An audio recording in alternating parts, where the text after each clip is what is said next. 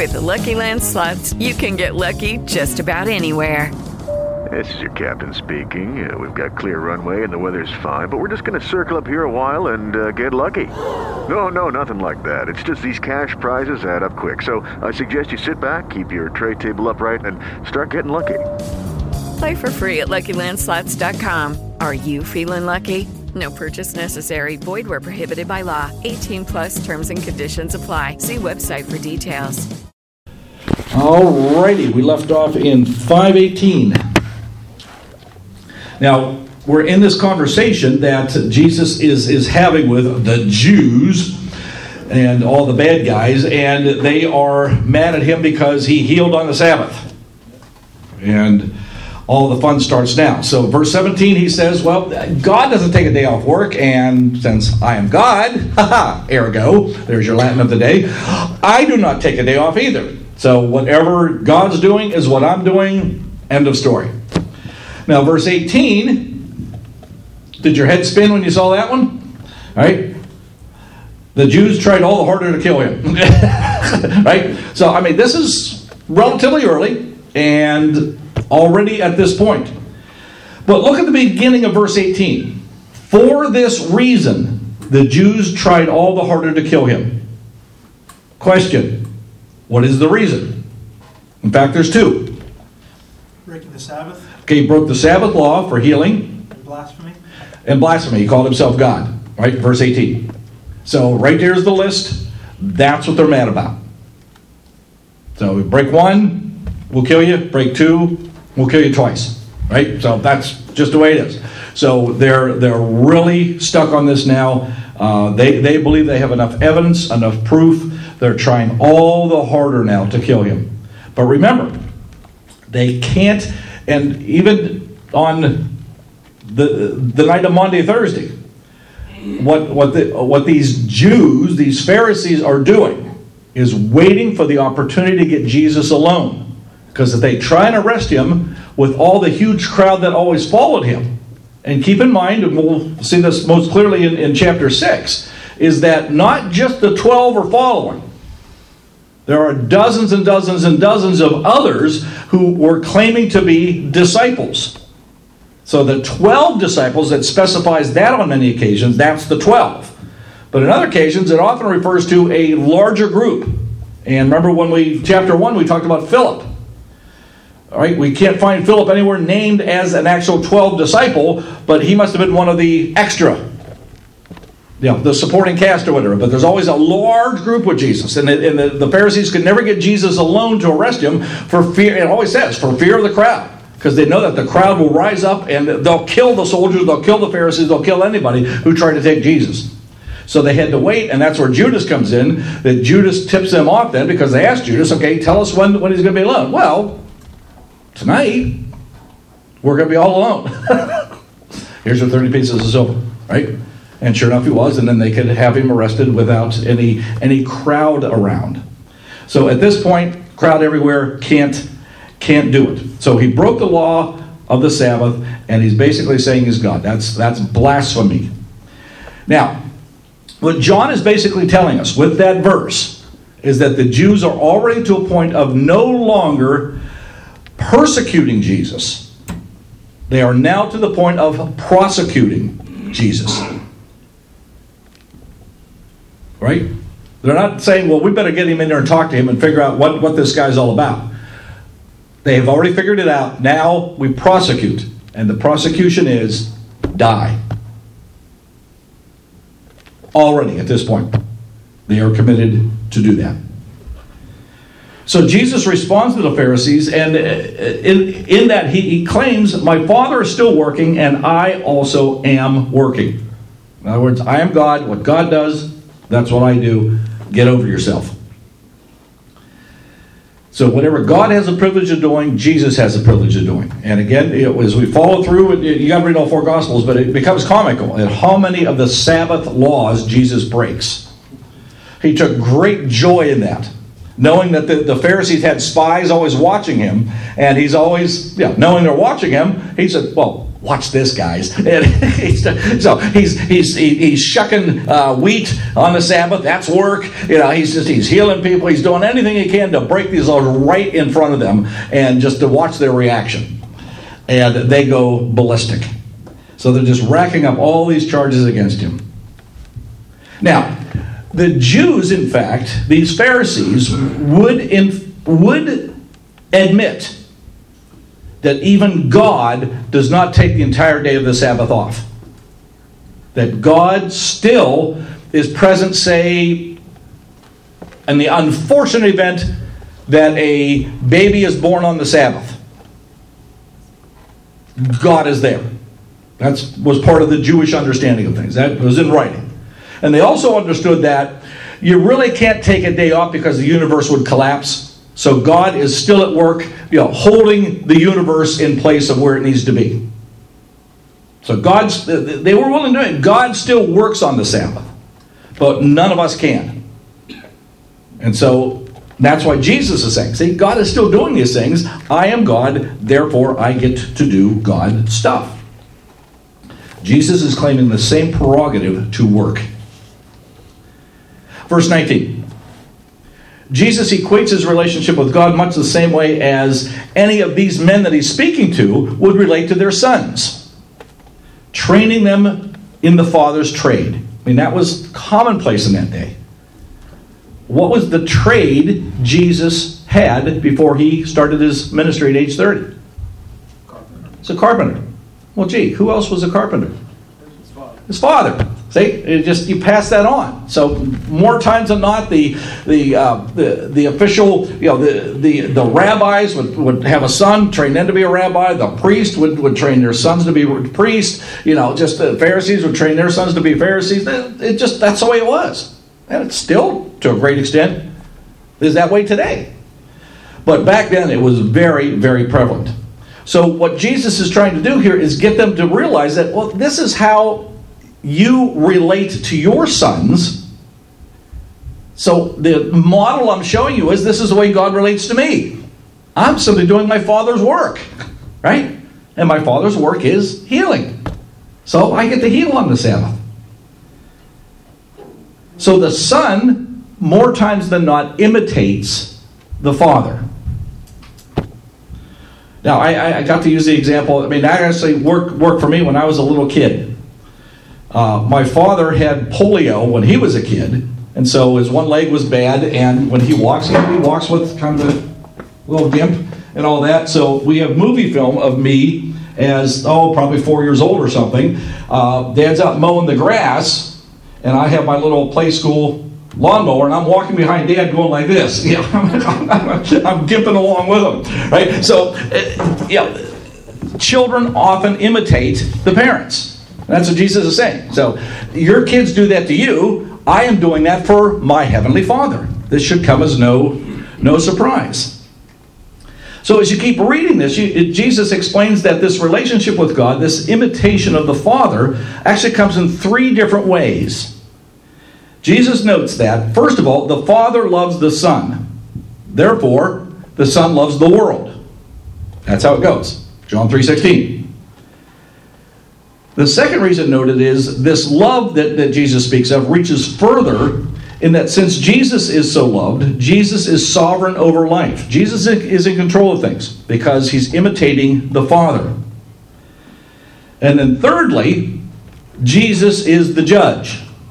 Here come the judge. Remember that? You're not old enough to remember that. You guys aren't either. That was, that was Laugh-In. Remember? Just so funny.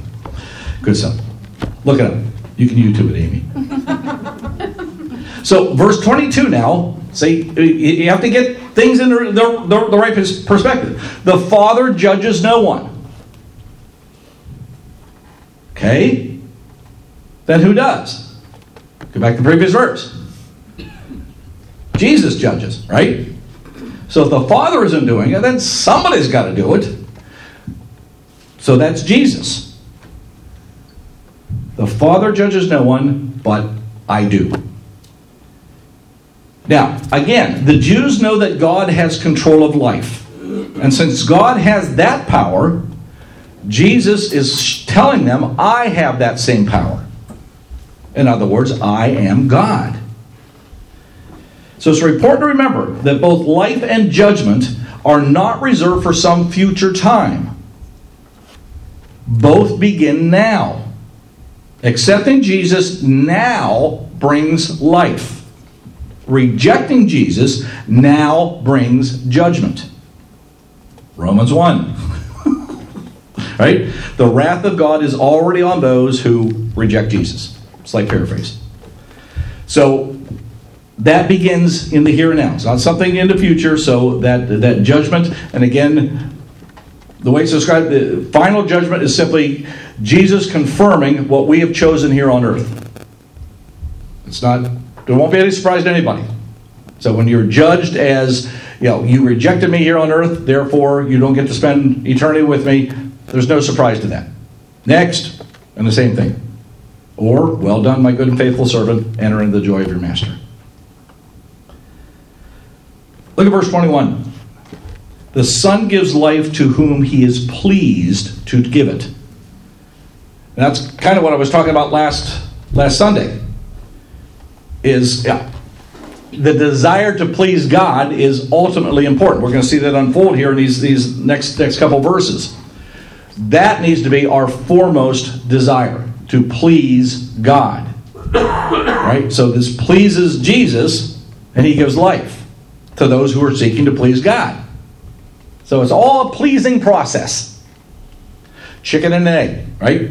But to get the, the, the pleasure of God, you have to first choose to please God.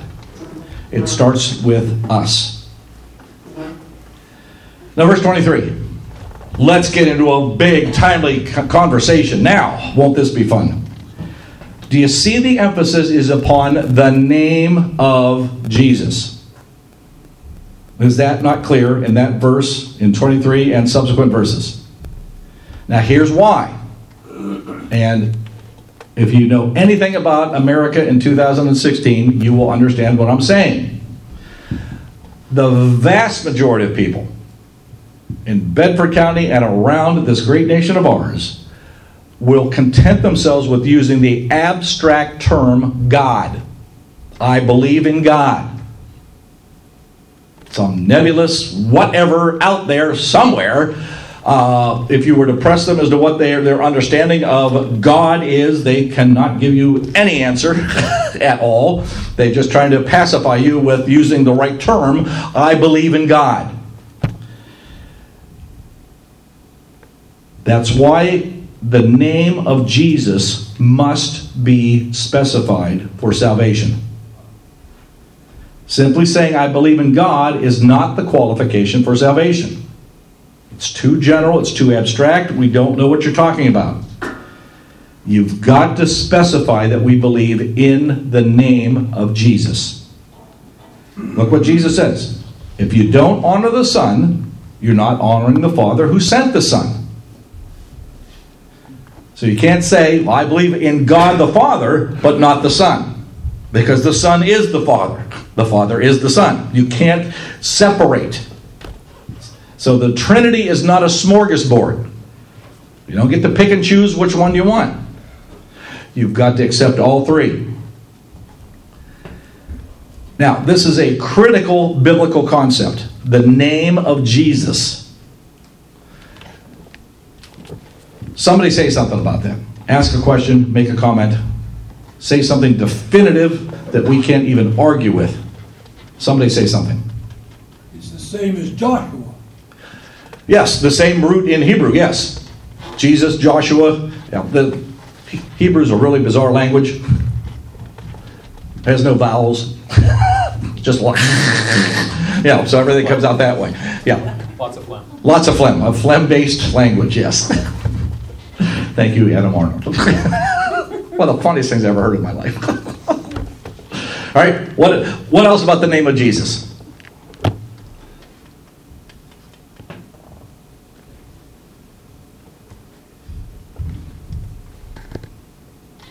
Tell me how much you believe in that statement that it must be the name of Jesus. Is that something you believe? It has to be in the name of Jesus, because God, because Jesus was the Lamb of God, and that- that's why he was crucified for us, so you have to say Jesus. I am the way, the truth, and the light. He's saying that. That's Jesus speaking, right? Yeah, he's saying you, no one goes to the Father except through me. Right? So, what I'm trying to do is get you 100% convinced that it's the name of Jesus. Because those knuckleheads out there will try to talk you out of it. And if you don't believe that yourself going into the conversation, there's a better than good chance they will talk you out of it. They will water it down. They will get you to say, Well, I believe in God. It must be the name of Jesus. We believers must 100% believe that. This is not up for argument, not discussion. It must be that way. Anything else is totally against what, what, what Scripture teaches. Go ahead, Gary. What you're saying is, when I'm talking to them out there, should not be talking about God or the Lord, I should be talking about Jesus. Be as specific as possible because see, they, they don't get that. However, I mean, I, I they have the same Holy Spirit in them. I use the term Lord and God quite a bit, but See, maybe I should be using the word Jesus more, more Yes, than I use. because that, that will get them then to ask you the question. Right? Yeah, well, what's your understanding of Jesus? Or, yeah, uh, somebody, yeah, the, the best thing that can happen in your conversation with non believers is for them to ask a question. If you're, if you're two minutes into a conversation and you realize you are the one who are doing all the talking, you've lost in two minutes. You might as well just turn and walk away. You have completely turned that person off. You've got to get them to ask the question about who Jesus is, what that means about my sin. Uh, you know, ask some really deep question. Not answering the question, well, if God is love, then then why why do people die? Why do why do children die? Why are there tsunamis? Why why are these natural disasters? Don't get into that endless loop of discussion.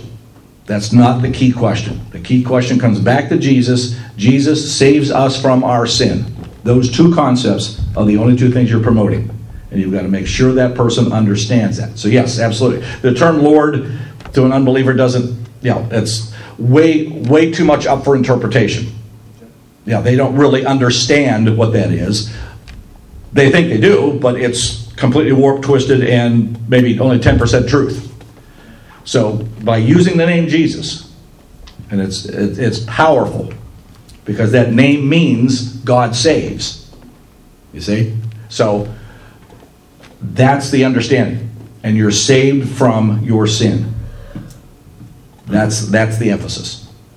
So just something quick to say and so yeah, don't ever say I believe in God because then you're just leading them to do do the same. I believe in Jesus. Jesus is my my my Lord and Savior. Perhaps you could get away with that in that context, uh, and hopefully then they would ask you, well, "What's a Lord?" Or "What does it mean to be saved?" or know. But the best strategy is one, maybe two sentences, and then shut up. Right? Seriously, because they want to argue. So exercise your Miranda rights. Everything you say can and will be used against you. Keep it as short and sweet as possible and make them come back with the question. Because you can't, you can't, absolutely, you cannot, in one meeting with a person, give them all the information they need. Let them ask the question as to where they're at that you can then respond to. Tomorrow you can get to phase two, but you've got to get phase one down. You've got to understand where that person is theologically so that you can address it personally. And that's why I've not issued to you preacher beepers. Right? now, with that in mind, are you ready for this? I have my crash test dummy with me here tonight. His name is Justin Keel, who is a Gideon. And they have a, a it's not a program, but a, a method of transmitting this information in an incredibly effective way. Would you like to come forward oh. take the microphone in your hand. I get the microphone You do. You oh, are, I think, in 16 years, the only person I've relinquished the microphone to. That might have been your worst mistake. Well, there it is. And, but, yeah, hearing this, I mean, this, it's so simple, but it's so direct and so easy. If you got a piece of paper, you might want to write this down or ask Justin to email you this information in a clear and concise way. But it's really good. Okay, well, and the, the other part of this is we just presented this to our youth group about uh, two weeks ago. Um, and it's the, there's, there's a book called Share Jesus Without Fear, with, which Vanna is, is holding up. there. here. Just go, go like this. But that's, uh, that's kind of of what we, we base our method on, and really there's five share Jesus questions. Um, and the idea behind the questions are that you ask the questions and then you stay quiet. You don't interject what your thoughts are, you don't prompt them, you don't correct their answers, you just let the other person answer. The first question is Do you have any kind of spiritual beliefs? And then you just stay quiet and let them answer whatever their type of belief is or is not. The second question, after they finish that, you ask the question To you, who is Jesus Christ? And again, just let them answer who they believe that Jesus Christ is. Um, the third question is Do you believe that there's a heaven and a hell? Again, it, the, the, the easy part of this is you don't have to provide any of these answers. You just have to ask the questions and let them talk. The fourth question is If you died, where would you go and why do you believe that? So, you know, if they have these beliefs, do they, do they believe there's a heaven and hell? What do they think happens after they die and why? And if you, you know, when you get to question number five, is question number five is if what you're believing is not true, would you want somebody to tell you? All right, so those five questions are all, and that's what we've, we've talked with our, our youth. Those five questions are all they have to ask. They don't have to say anything else. They know the five questions. And at, at the end of question number five, if they say, No, I don't want anybody to talk to me about this, then you just stop talking. I mean, that's the end of the conversation because they're But I want to gonna keep talking. But they're not going to listen anyhow. Exactly. So if they're not receptive to it, you have planted the seed and you move on. Now, the interesting thing is, um, if you've ever seen one of the little, I just threw it on the ground. If you see, see one of the little Gideon Bibles in the back, if they say yes to question number five, there's a quick cheat sheet on the plan of salvation in the back of it that we've given our youth to, you know, here's how you go through it if they really want to know. Um, but the great thing is, if you have a smartphone, we have gone high tech into Gideon's now. Whoa. We have an app for that. So I would encourage you to get the Gideon Bible app. You just go to your app store, search for Gideon. It's free. This is my little sales pitch. Um, There's a little card here if anyone wants. Yes, to. Brian's got one of the cards. I've got one of the cards that, that tells you how to get to the app. But in the app, it has not only the full Bible that you can go to, um, and the plan of salvation that you can share with somebody, and all the helps that are in there, and time of hurt, time of need, time you know that you can share with people that if they need that. It actually um, Gideons distribute the Word of God all over the world. They have about 80 different languages that they have print Bibles for. In the app, they've got 1,166 languages and dialects. That, you know, so anybody you come across, you can find their language and dialect. And not only will it show them the Word of God in the full Bible, but it will also read it to them in their language or dialect. So, we've tried to make it as simple as possible. Ask the five questions. If they say yes, you can provide them with the plan of salvation. Lovely and fabulous. I didn't even take the whole. the I whole hour. know. You are the model of efficiency. And, No. and if Jeff's really nice, we could probably. I, I have a cheat sheet if you want to copy, or somebody wants to copy. it. We could run upstairs and uh, copy that and cut that, yes. But you say, yeah, I believe that for the last 50, 75 years, we have made this sharing the essence of God, of Jesus with others, way too hard. We've, we, we thought that we had to be super smart ourselves, that we have to have seminary courses, we have to, you know. So we, and short of that, that we better not say anything. so we had two extremes people who want to argue the reality of Jesus and never let anybody else have a word in edgewise. Just sit there, listen to me talk for three hours, and I will convince you because I'm so smart. And most of the rest of everybody else, I don't know that much, therefore I better not say anything. And we haven't. And that's why we are where we are in this country today. So, my point is, it's not difficult, it's that simple. And the basic concept is shut up. Can you bite your, your lip? For some of us, that's pretty difficult. right? So you have you have to train yourself, discipline yourself to not say. The best strategy is questions. You ask the question or wait for that other person to ask you the question. But when you go charging in saying, Yeah, I got this, people just shut down immediately. And yeah, I mean, out there is just, it's way different than it was when any of us were kids. It's hugely different. So there's a spiritual hunger but it is of such a nature that they don't even know what they're what, what questions to ask. That's why I love this because that gives you the questions that need to be asked.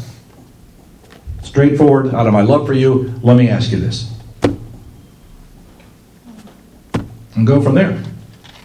And, and to question one, they tell you, I don't want to talk about it, then don't talk about it. Don't walk away, because that's rude, and they would look at you and say, well, that person because I didn't I didn't want to talk about the thing he or she wanted to talk about, then this person's a jerk.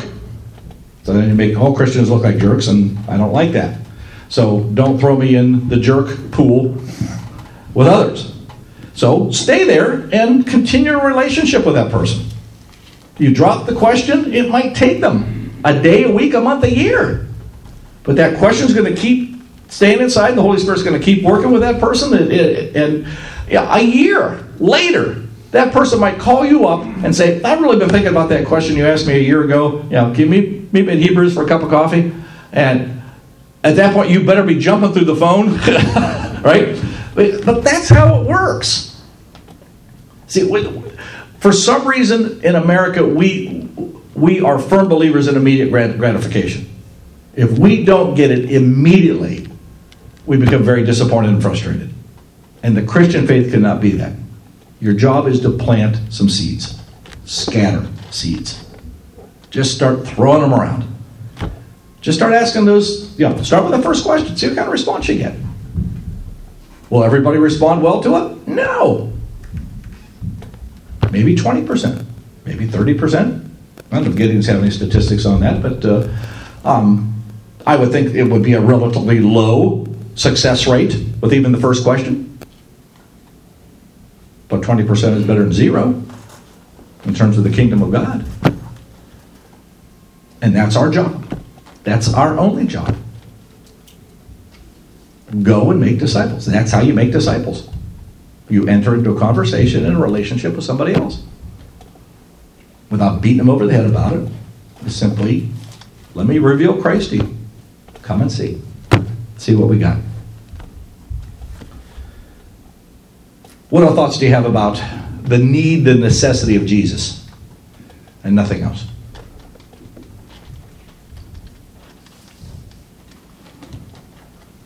I'm not sure I have you absolutely convinced of this yet.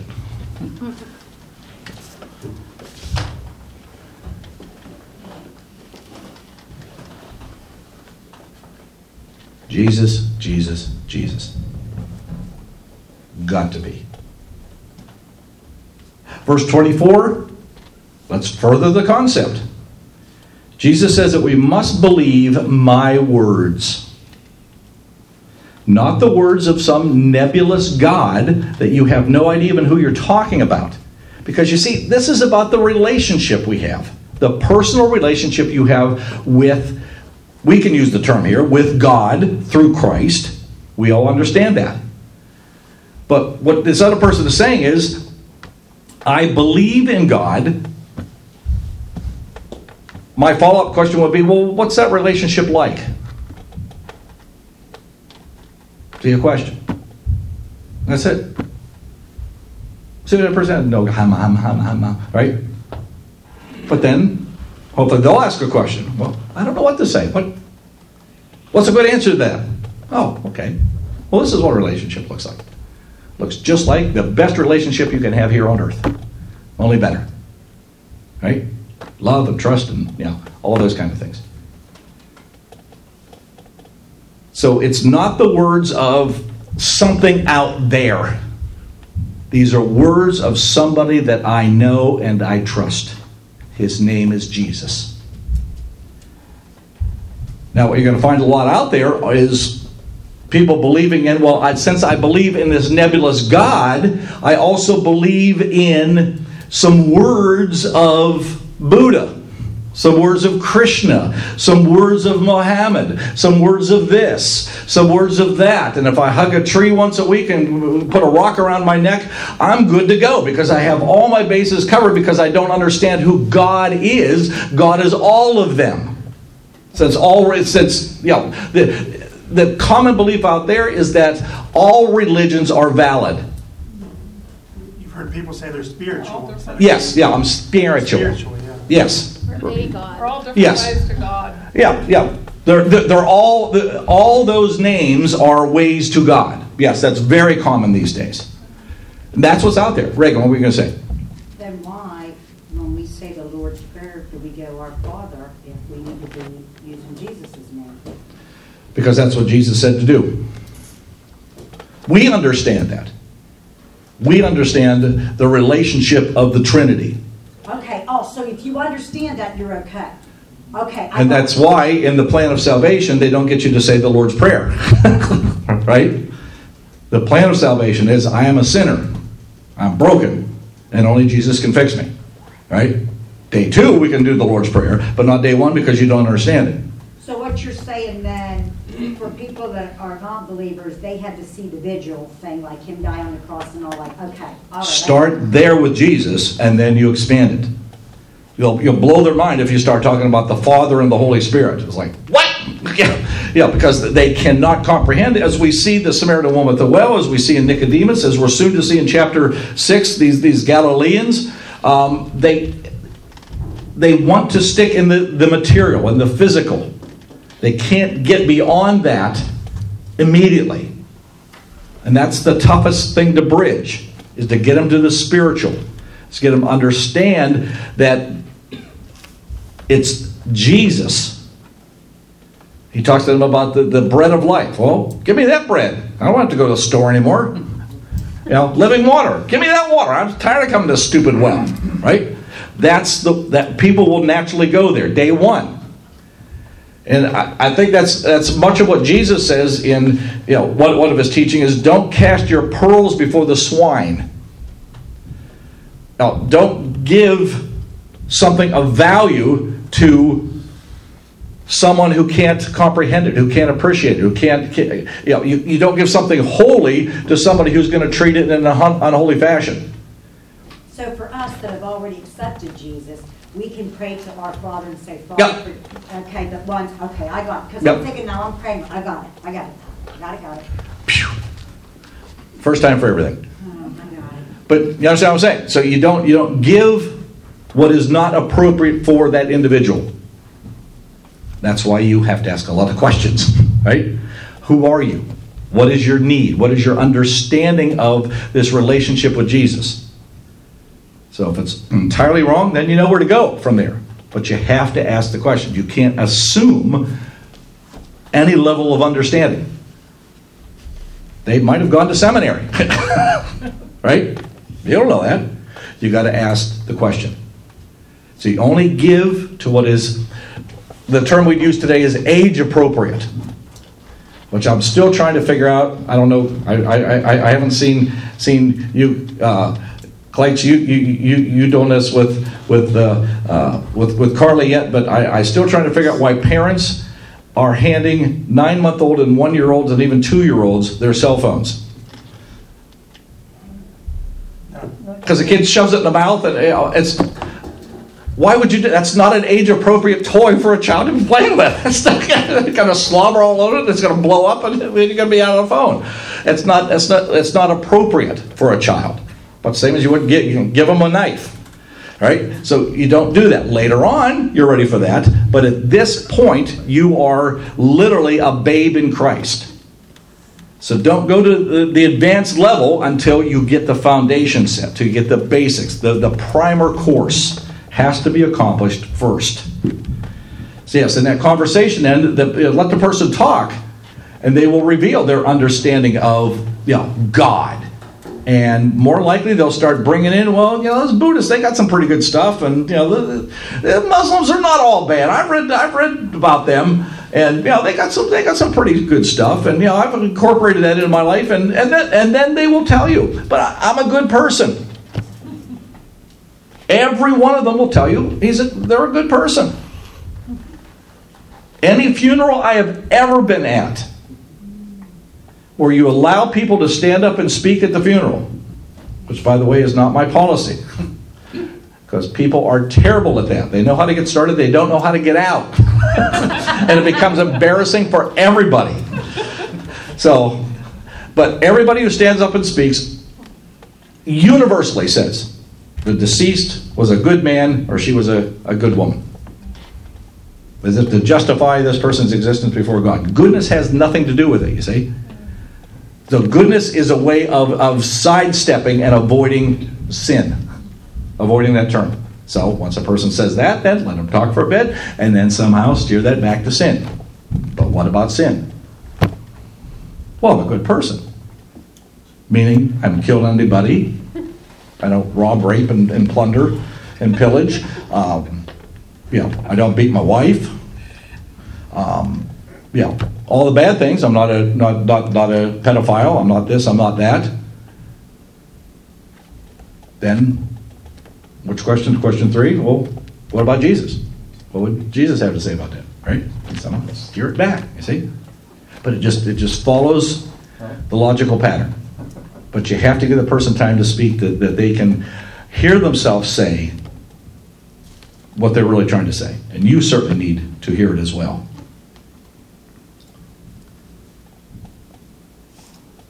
By the time we get down to verse 31, Jesus explains that everyone understands that if he is the only person making a claim, then it means nothing. There must be a second witness to corroborate what the first person says. Now, that's the way it is in the court system. It has always been that way. It was that way in Jesus' day. But if you recall, at his crazy trial in the middle of the night, they had several people scheduled to speak against Jesus. I saw him do this. But you got to get a second person to come and verify the first guy's story. And that completely fell apart. The second guy told a different story. it's like, we paid you to tell this story. Tell this story. No, uh, you know, uh, so they couldn't get two people to agree. Out of frustration, they finally just look at Jesus and say, are you the Christ? Okay, yeah. Why didn't you just ask in the first place? and then that's when they tore, you know, rent asunder their, their, their garments and, you know, and start beating them and all kinds of other things and uh, blasphemy and, and all, all that jazz. Um, so you've got to have the second witness. Jesus is saying, I know that. I know you know I know that. Therefore, let me show you my corroborating evidence. Because if I'm asking you just to believe my words, eh, no one's going to do that really. Unless there is some corroboration. Jesus, quote, uses other testimony. Now, who could the other testimony be? Actually, if you read carefully, there are, in fact, five corroborating testimonies about Jesus listed in this passage. They are, four of them are people, one is an object. You want to take some wild guesses as to who Jesus is talking about? John the Baptist. John the Baptist. Look at verse 32. Who's he talking about there?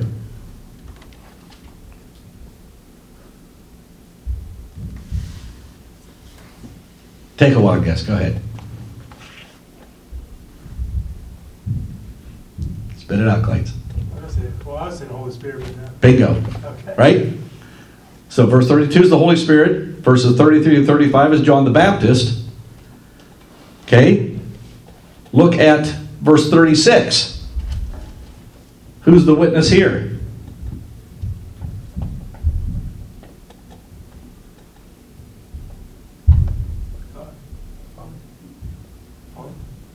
I. Jesus himself.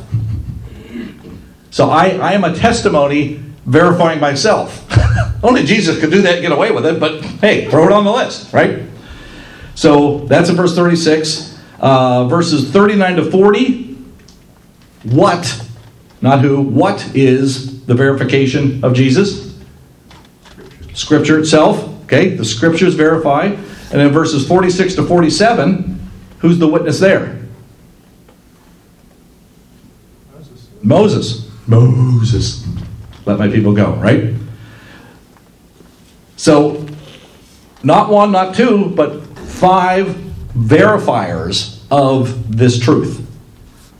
That sounds like a slam dunk to me. In any court of law, that would be if you got five people to stand up saying the same thing, any jury in the land would, would convict that person. Now, Jesus points out in verse 34 that it is important to have human testi- testimony verify what God is doing. So the Holy Spirit is a witness, Scripture is a witness, but so is John the Baptist and Moses, right? And remember how highly esteemed the Jews hold Moses, right? That was a good choice, right? Not just your, your random Old Testament guy, but Moses, right? Like super, super important guy.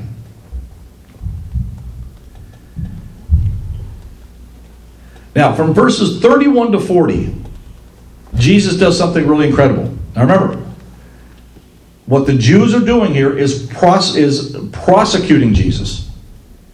They are, they are listing his crimes. Verses 31 to 40, Jesus turns the tables on them and turns the prosecution around and now attacks his accusers. Jesus reveals that if they miss the obvious work of God in their midst, if they dismiss God's prophet John the Baptist, if they don't see the signs revealed in their own scriptures that they claim to protect, there's something really wrong with you people. right? That's what he's saying. Problem isn't me, the problem is you guys. Because the witness, the testimony before you, you cannot refute. And again, you know, how many people saw Jesus, witnessed Jesus, and still did not believe? Next chapter, many of those disciples, it says, got frustrated and walked away from Jesus. Well, if they didn't believe in Jesus, why would they believe in the Holy Spirit? What, what, what, what would that have? Right.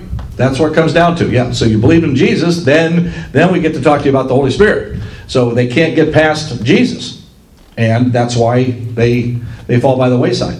Again, the the par- parable of the sower. Three out of four don't make it. Something else comes along and just totally makes them lose their minds. Those are the odds that all of us have. So if it worked for Jesus, you know, you and I can't expect to do anything better than that, right? So that's what I'm saying. Don't get frustrated if you know you you you do a really good job at at, at sharing sharing the gospel, sh- sharing Christ with others, and you go week after week after week and share it with 100 people and you, you get no results at all. Don't get frustrated with that. Because there's no guarantees in this business at all. But you try to do the best job you can, and what, what you know, I wanted Justin to share because I, I think this is the best way to do it. Makes perfect sense because it gets the other person talking rather than you trying to say the exact right words at the exact right time, and it never works that way. Your job isn't to convince anybody of anything. Go ahead, Gary. So don't worry about how low your batting average is. That's right. Don't worry, be happy. Yep. Your batting average is point zero zero one one one. Yeah, that's you've you've done it at least.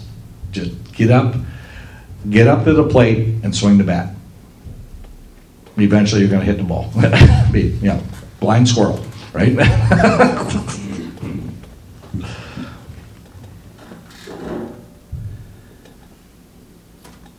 So what Jesus is accusing the Pharisees of is that they they they love the religious life. They don't love God. Jesus is saying that to, to possess the scriptures and yet still not know God places a person, a nation, a whole world in a most precarious situation. These are people who say, We understand the scriptures 100%. Jesus saying, Really? Then you're living completely wrong. You don't know how to represent God to others. Therefore, you are leading others away from God. You're a brood of vipers, you're whitewashed tombs. Verse 39. Keep in mind, all this that Jesus is saying is to the healed paraplegic. Jesus tells this guy that although he has the scriptures that reveal exactly what the Messiah will do, quote, yet you refuse to come to me to have life. See again, Jesus. Not the nebulous God, to Jesus. Now, I have to understand the language. The you, he's speaking to one person, but the you he uses is plural. So he's saying, You, yes, par- former paraplegic guy, but all the rest of the nation of Israel refuse to come to me to have life. Now, some did. He's speaking in generalities here, but the nation as a whole, once all said and done, certainly rejected Jesus, right? So Jesus is telling this guy, now you've got to get this right. Otherwise, remember what he said? Something way worse is going to happen to you. You're going to be separated from me for all eternity. Jesus, in fact, says, quote, You do not accept me. Verse 45, Jesus says that Moses, your accuser is Moses. Why does Jesus say that the accuser is Moses? They hold Moses in high regards. Because? Um, Well, he, that being the, they talk about being with the, with the Torah and with the writing, Okay. writing culture. He's considered one of the, one of the fathers of their. Jewish So he's the lawgiver. Right. We follow the law. So Moses, as the accuser, means that you're not really following the law. right? I get the, the, air of religiosity as compared to the heart of faith. You're not really following the law. You say you're maintaining it, but you're not. Because you've created all this other stuff that distracts people from what God really initially intended. So, tearing off toilet paper on the Sabbath is no major sin. It's not any type of sin. Have at it. No biggie. Verse 46. In one sense, Jesus is saying that the people believe in Moses and thus follow the law, but in another sense, Jesus is saying that the people say that they believe in the law, but they really don't follow it. Because if they really did believe in Moses, they would believe in Jesus because Moses actually wrote about the Messiah. You say you're following Moses 100%. Well, then you should realize who I am. That's what Jesus is saying. So, in the final analysis, the Pharisees try to put Jesus and the healed man on trial. When in fact, what Jesus turns it around to be, Jesus puts the whole world on trial. What all this means is simply that Jesus is God. Jesus has the full authority of the Father. This chapter demonstrates that Jesus has authority over the Sabbath and over eternal life. In other words, believe in Jesus. And then all this other stuff will fall into place for you. Not some random God out there somewhere, undefined, non specific. Specifically the name of Jesus.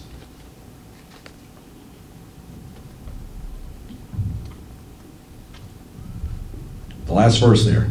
But since you do not believe what he wrote, Moses, how are you going to believe what I say? See, you're, you're stuck in this falsehood. So when the truth comes to you, you're not going to not going to recognize it, you're not going to accept it, you're not going to believe it. And there goes chapter 5. Another big chapter. What thoughts, questions, comments do you have in chapter 5? I like, I like verse forty-six and forty-seven. He really hit him right between the eyes there. He said, if you believe in Moses, you would believe in me, for he wrote about me. Um, just basically right, right where it hurt. Because that's, that's, that's where they live, Yeah. right? But you see, that's what Jesus does. But you see, what Jesus is doing is let them speak first. And that's what I'm saying tonight. Let the other person speak first and reveal where they're coming from. People have no problem tell you, telling you what they believe. You can't stop them. So they're going on babbling on about Moses, and all of a sudden he turns around, well, if you believe in Moses, then you believe in. Yep. Do you think Moses was all that in a bag of chips? Well, He talked about, I mean, basically, He told you I was coming, right?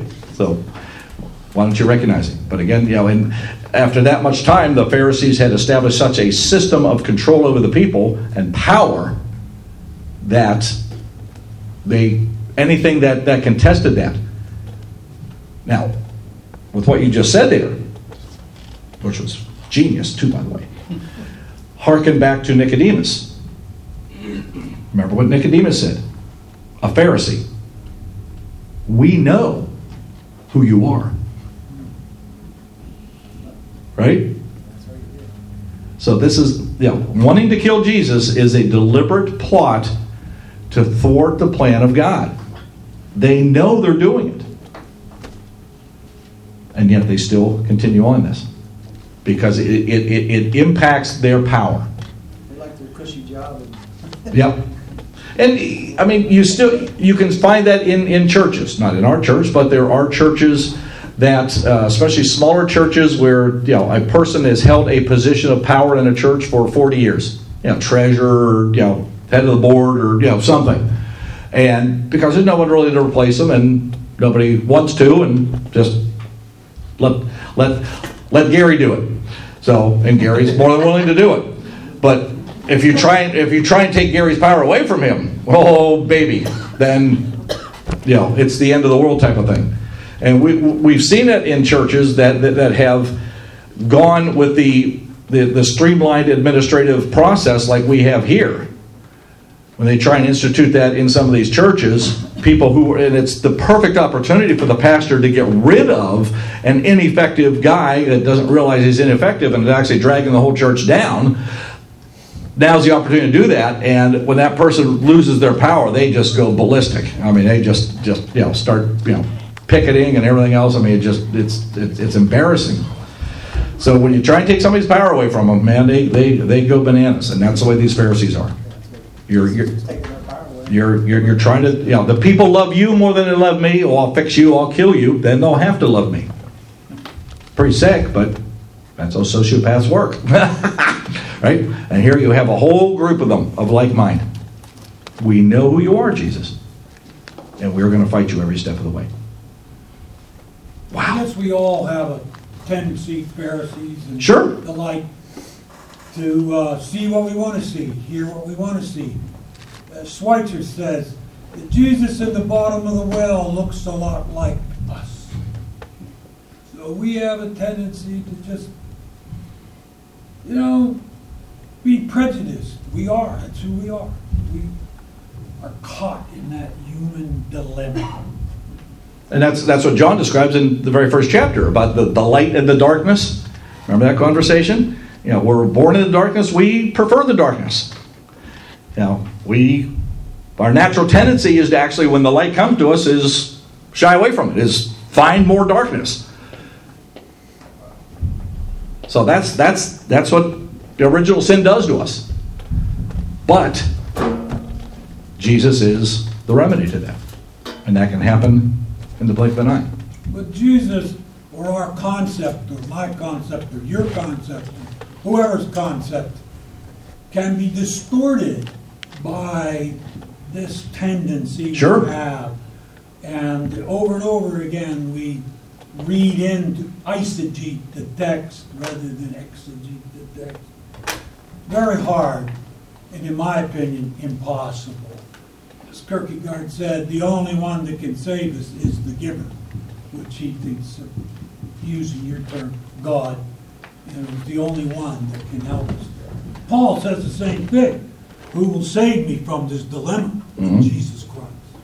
And, and, and that's why the biblical concepts of submission, humility really come into place because we realize how incredibly difficult this is, but submitting to Christ now makes up all the difference. But if we think that we have to take control of it ourselves until we achieve whatever we think we have to achieve, is twisting the whole thing. Just just give up, right? Just let let let Jesus do it for you. You know, as we celebrate the sacrament of Holy Communion, that's really what we're saying. It's already done. There's nothing more you need to do. Just just accept it. So. So if you want a copy of those five questions, I will leave immediately. I'll drop the mic and, and, and run run quickly and, and crank a couple copies out of the printer upstairs, and I will run them back down to you. So if you can stick around for 30 seconds, um, I will do that and get those back to you so you will have those quickly because just over over the Christmas break here, there's a good chance in whatever function you are at, you're going to run across somebody and enter into exactly the conversation that we have talked about here tonight. So. Uh, I hope you're eyeing up the pizza. It's well fermented now. It's even better than it was when it was originally delivered. So, five bucks is the pizza of the day. And Lucky Land Casino asking people what's the weirdest place you've gotten lucky? Lucky? In line at the deli, I guess? Aha, in my dentist's office.